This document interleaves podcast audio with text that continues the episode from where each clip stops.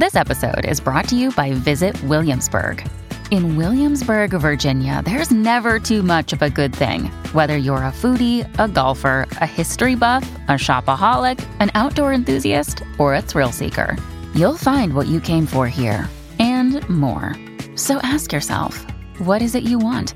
Discover Williamsburg and plan your trip at visitwilliamsburg.com.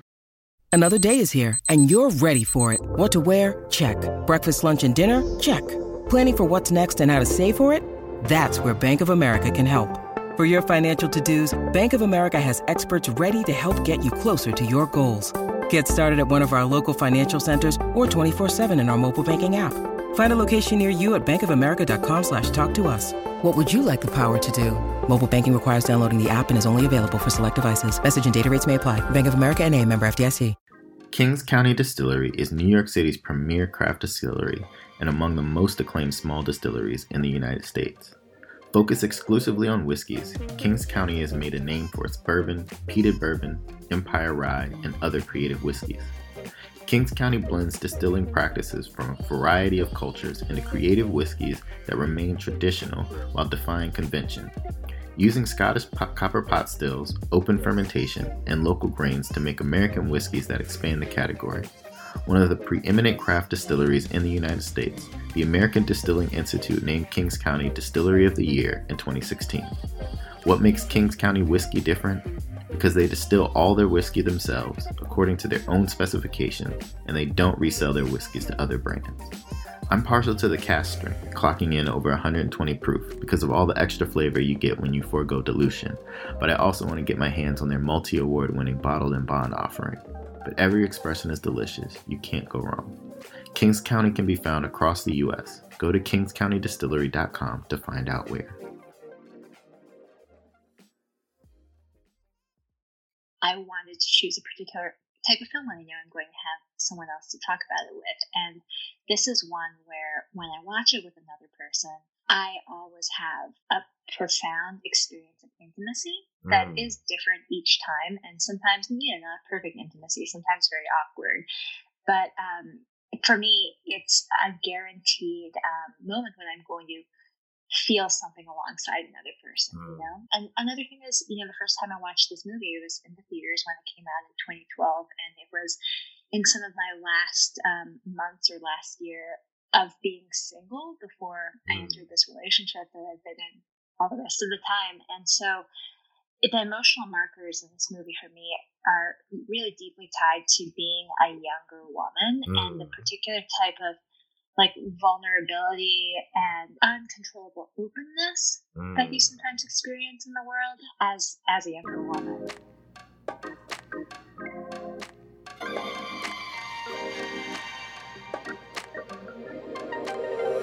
Welcome to Open Forum. I'm Mychal Denzel Smith. Akiko is trapped in several relationships she sees no way out of. One is with her work. She is an escort with little flexibility to determine her clients or schedule. The other is with her boyfriend. He is angry, jealous, and also verbally and physically abusive. Each competes for her attention, while a new, kind, older client appears who also seeks her companionship. Lost in all this is what Akiko wants for herself. This week's film is Like Someone in Love, and it was chosen by Alexandra Kleeman, author of the acclaimed novel You Too Can Have a Body Like Mine, and the recently released Something New Under the Sun.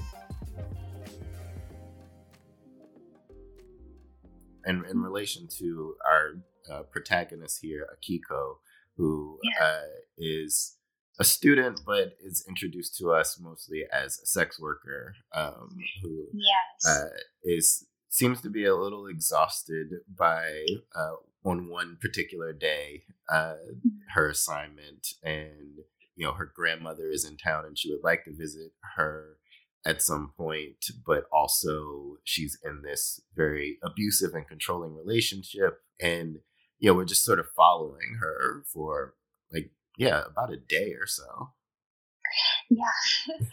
um, it, it, I think that's a good way to put it, that we're following her. Um, it feels in this movie like you are on a leash or something tied to this Mm. character a lot of the time. And um, you feel your own presence as a viewer in a way Mhm. that's voyeuristic and a little creepy sometimes, and also very tender, I think. And I think um, creepiness and tenderness have always been overlapping mm. uh, sensations for me. There's something about watching someone sleep, even when you're allowed to, mm. that is such a profound space in which to experience love, but also you're such a spook for doing it, you mm. know, and what are you getting from it? What are you taking from someone with your gaze?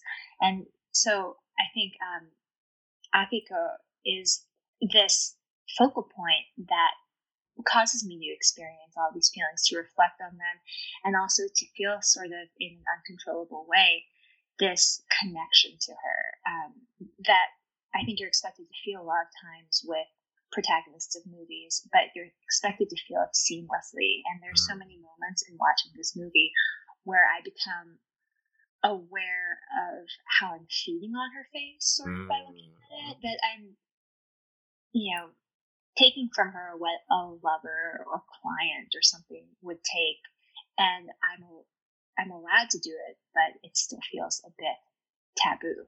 Mm-hmm. Yeah. that's interesting the way you put that and sort of and feeding on her. And I feel that like it's atm- like the atmosphere allows for it, particularly because there's no music in the film. And so and like mm-hmm because the camera remains very close uh, for so much of it, uh, that like that that intimacy feels just like you're describing, sort of creepy, right? Because there's no remove. Like you don't yeah. get sort of like these any other sensation, right? Like you're you're very much in the world that that she is embodying, uh, and you are you're right there alongside her as she's negotiating these very like these various different modes of herself.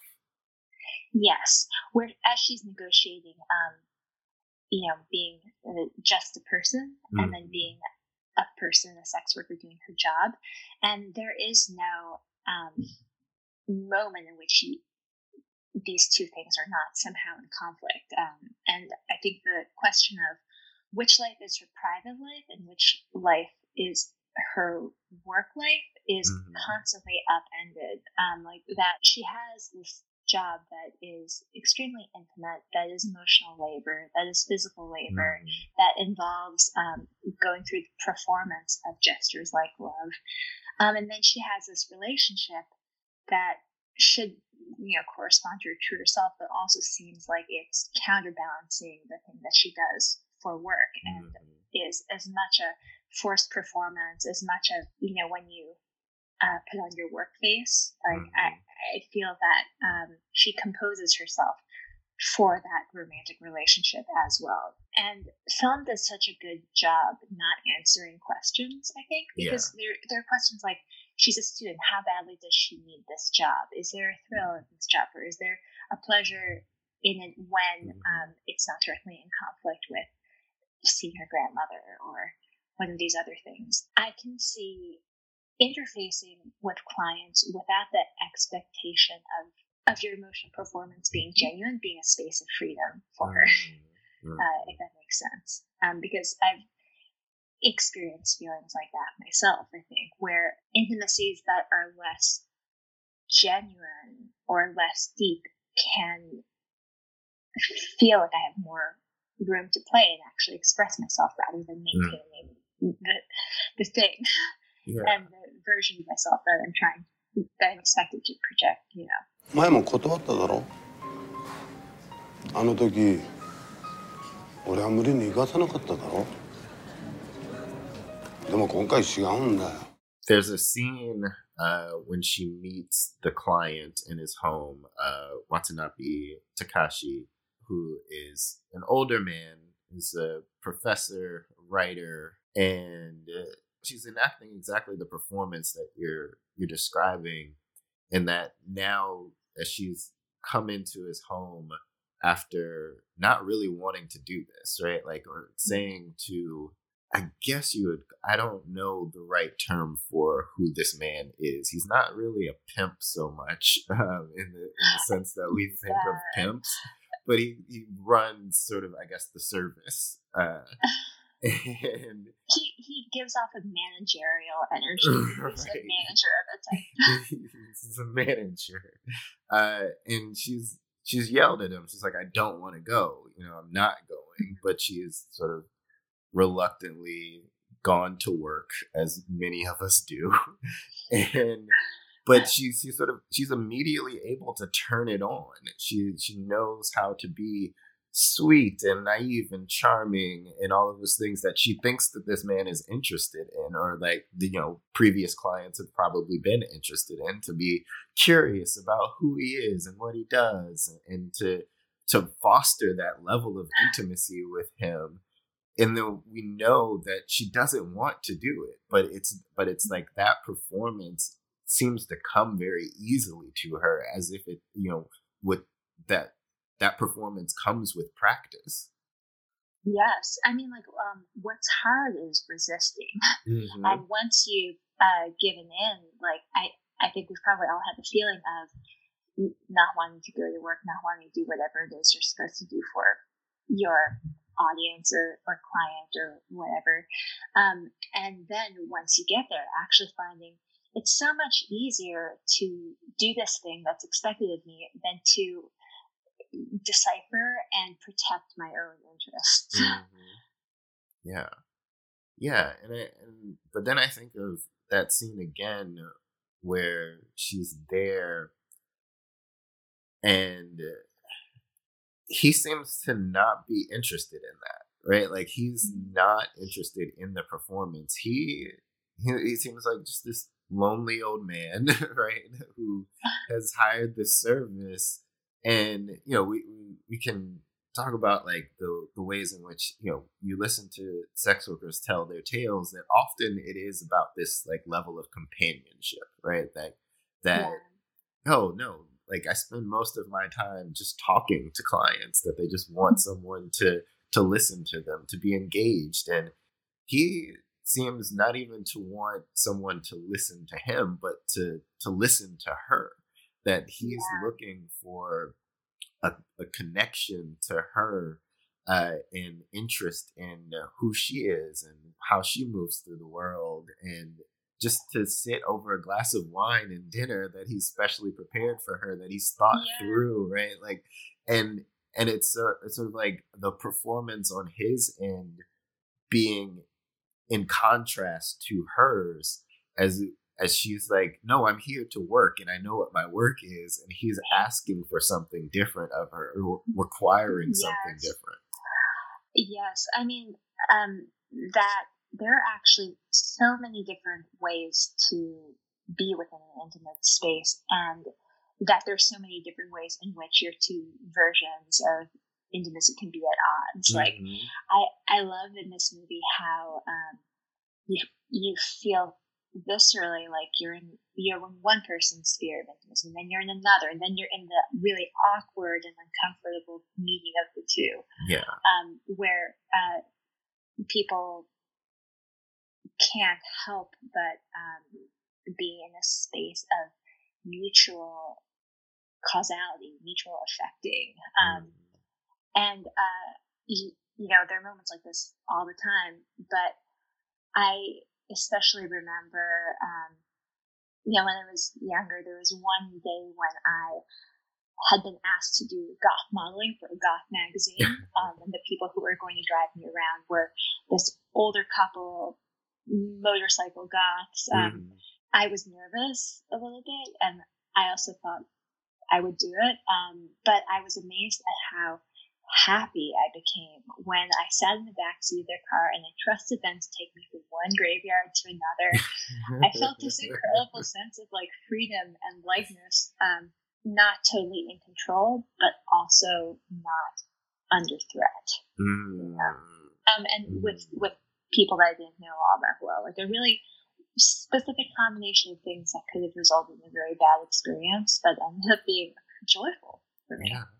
No, and that's that's a really sort of profound thing that I think the film expresses in that like I think so many people could come to the idea that like you know sex work is inherently dangerous, right? But here she's mm-hmm. having this like this experience with a client that has no uh, sense of that, right? Like that that's not a there there isn't any violence inherent in this. And this is not to say that this is never the case or that this is sort yeah. of exemplary of like what what it is day to day.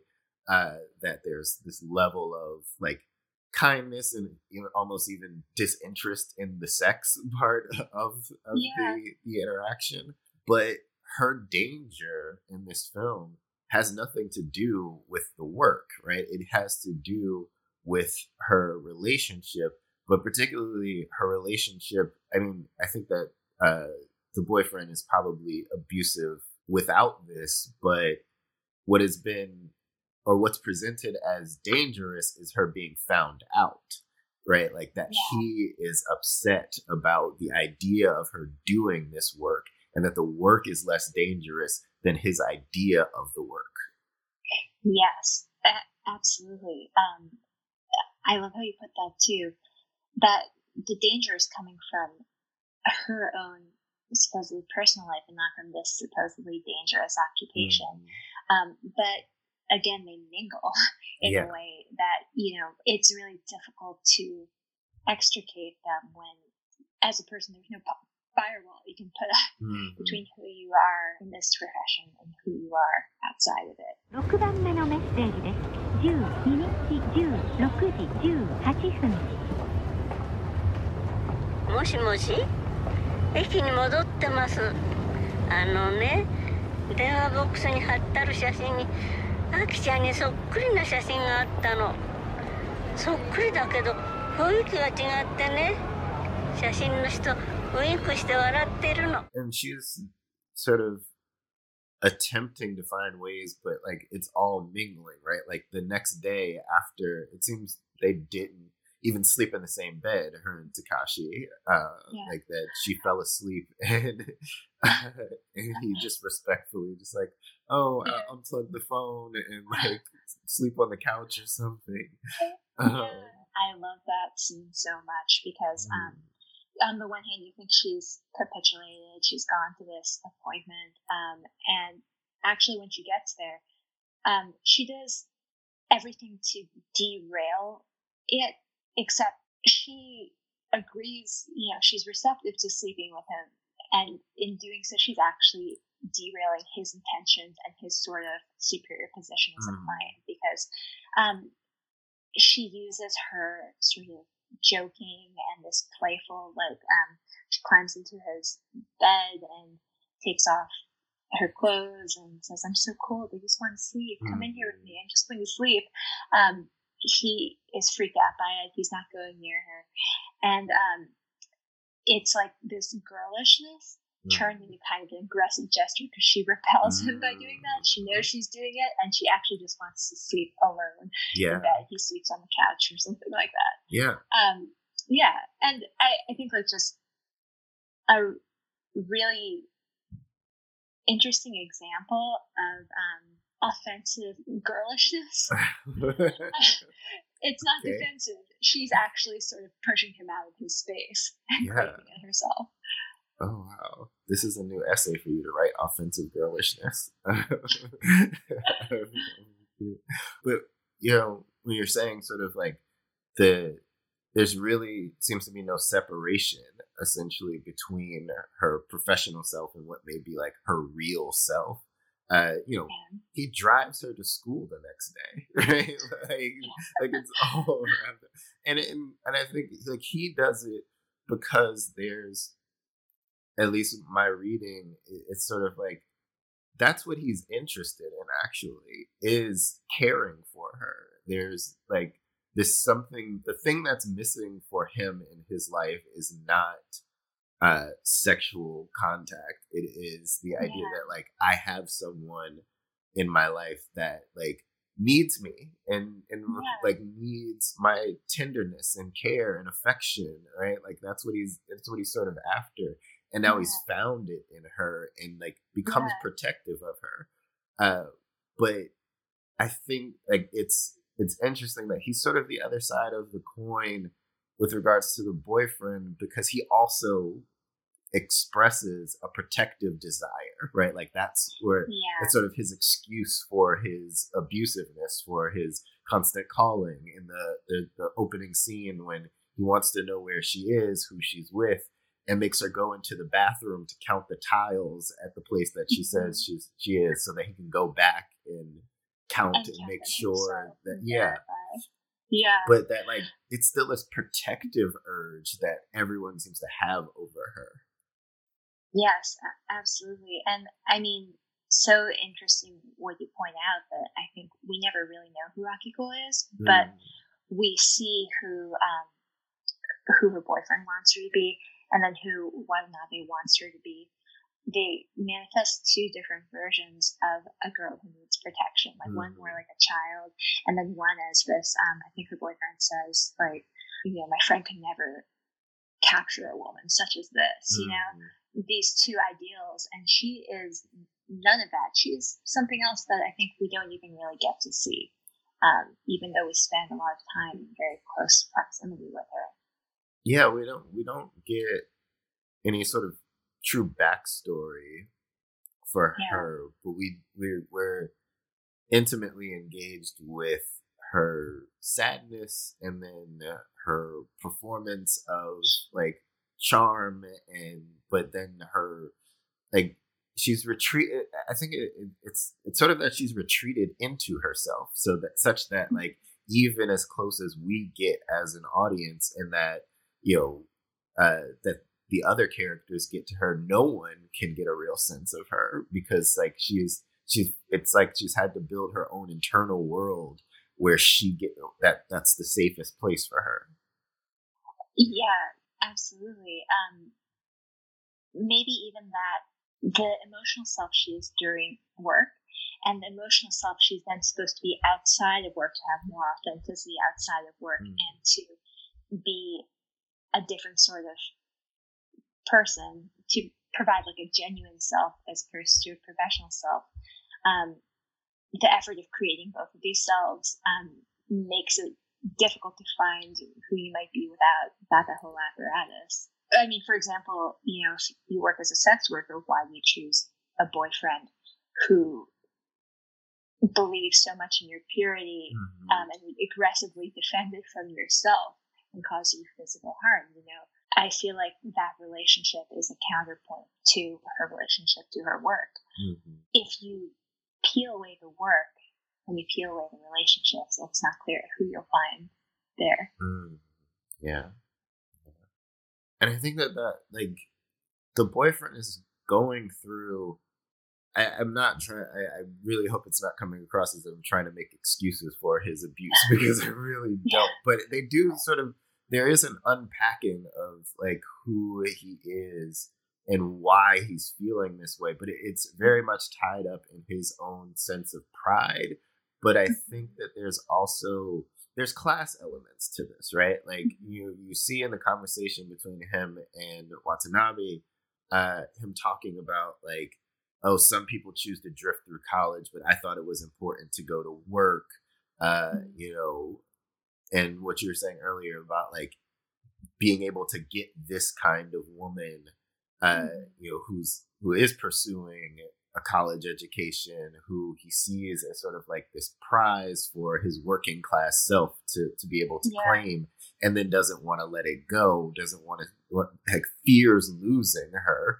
Uh, yeah so so to the point that he's like if i don't keep tabs on her if i don't like physically restrain her i will lose her um mm-hmm. and that you know he's he's trying to in a, in a number of ways console himself uh as, as if it's like no like I need what I do as he's a mechanic. I need what I do to be respected, and who I am as a man to be respected.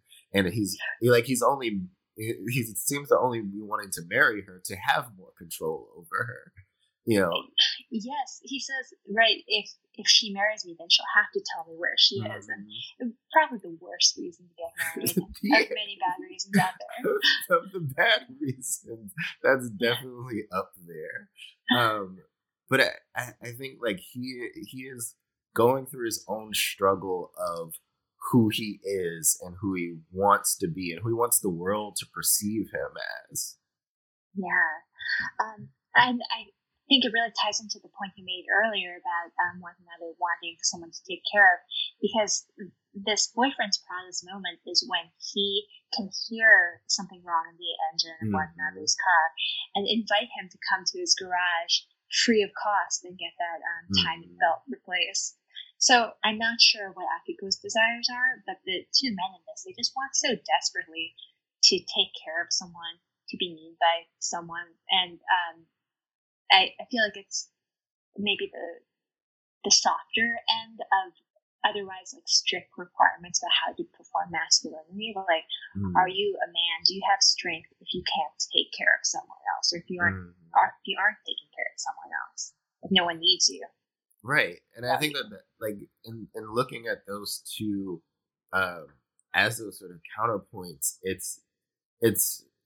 I mean, the film is ambiguous in in respect to a lot of different things, but I feel like we're, sort of like supposed to be on Watanabe's side, right? Because of the way in which he's caring for her is tender. It is not the the violent way that uh, the boyfriend seems to insist upon as like Mhm. care, but it's still that same drive, right? Like it's it, it's just a softer version of it, and it's like there's no there's no sense of agency for what Akiko wants. Yeah, yeah. I mean, what other people want her takes up so much room in this movie. I don't think, I don't know where we would look to see it even. Um, but yeah, I think we value some gestures of love more than others, Mhm. right? And they're more acceptable and they're preferable, to be honest. Yes. But, but um, it is still sort of a possessive gesture, I Mm. think, to want to take someone under your wing in whatever way you do that. And um, it's interesting that you you can hire someone to provide sexual services, but who can you hire to meet you And and that's to a- give you what you're looking for? Like, and that's what's curious about Watanabe here is that like what he's looking for, he feel like it, it feels so outside of anything that he can achieve on his own that he does just he pays for the service, right? Like in hopes that he can turn it into what it what he wants. yeah, yeah.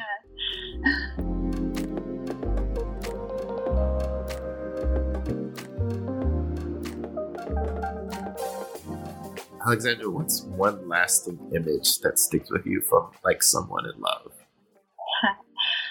Um, the one I always go back to is from early in the film. So uh, Akiko's been waiting at the cafe. She gets told she has to go out on this date. She doesn't want to go. She tries to resist. Eventually, her manager just pushes her into a cab, and um, the cab takes her through Tokyo. Mhm. And she's avoiding meeting her grandmother. She wants to meet her grandmother. She doesn't want to meet her grandmother. Mhm. It's a confrontation if she meets her grandmother.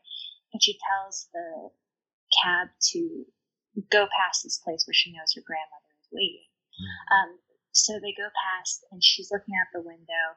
You're looking out the window, and then it seems like she's seen her, and she, but the cab's already moved past, so she Mhm. tells the cab to go around again. And I think it's on that second loop around the sort of gradual stop and start movement of of the car lets you see this square sort of rotating around in front of you, and you're searching for the person that she's seeing. And um, there are these moments of false recognition looking at those figures, and then you see this small old woman standing up on the monument. She's not waiting um, with restraint Mm. or in um, a subtle way. She is nervously scanning the faces of everyone who walks past. She's wearing a traditional dress, like that means you can tell she's like a country person. Mm. She's not used to the city. And more than if you had seen that figure presented to you straight up and got to linger with the details, the fact that you can't bring this figure into relief, you can't see the face, you can't get the access that you want, kind of breaks my heart. And so th- this is one of the few movies that I think is capable of making me tear up at the beginning. Mm. Normally, like a movie's whole purpose is to drive you toward tears Yeah. and this one like kind of killed me right at the start. Wow. Yeah. Alexandra, thanks so much for joining me. Yeah, thank you so much for having me. Thanks for listening to Open Forum, a podcast from LitHub Radio, produced by Justin Alvarez and hosted by me, Mychal Denzel Smith. Feel free to like, comment, and subscribe to Open Forum wherever you get your podcasts, and or sign up for the LitHub newsletter to stay up to date on our latest episodes.